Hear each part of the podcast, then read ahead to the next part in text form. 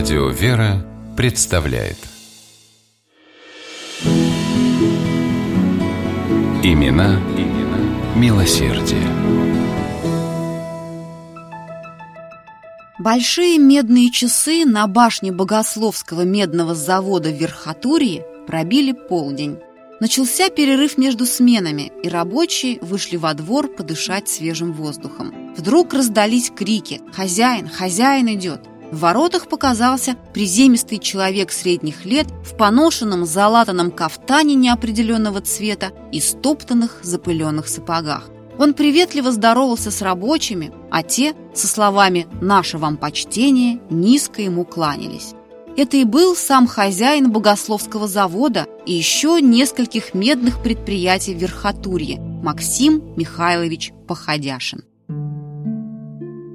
Те, кто не знал его в лицо, легко могли принять одного из богатейших купцов Пермской губернии за простого бедняка, а Походяшин совершенно искренне считал, что гораздо лучше будет пожертвовать деньги на храм или отдать нуждающимся, чем истратить на дорогие наряды.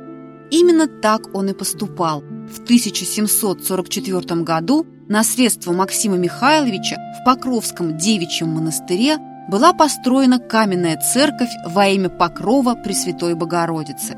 Чуть позже он подарил монастырю еще один храм – Иоанна Предтеченский. Походяшин постоянно поддерживал монастырь, жертвовал крупные суммы на его содержание, помогал монахиням с продуктами.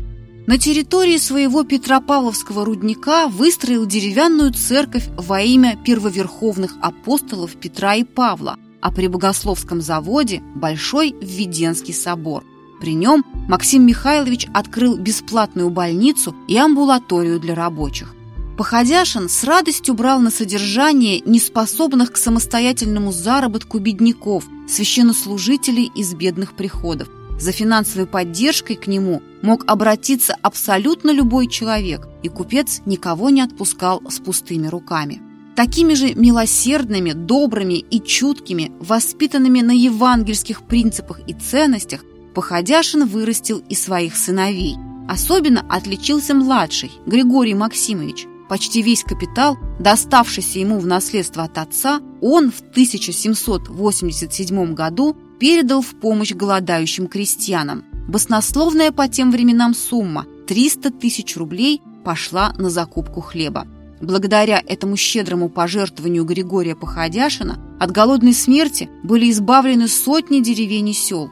На оставшиеся деньги Григорий Максимович открыл книгоиздательское дело и печатал дешевые учебники. Однако это не приносило никакого дохода, и историки свидетельствуют, что в конце концов полностью обедневший Походяшин доживал свои дни на чердаке, куда его кто-то пустил из милости но совершенно не роптал на судьбу, а каждый день ходил в ближайшую церковь и благодарил Бога за то, что он позволил ему быть полезным людям. Глава семьи Максим Михайлович скончался в 1781 Его похоронили на кладбище столь любимого им Иоанна Предтеченского храма. Давно сравнялась с землей его могила.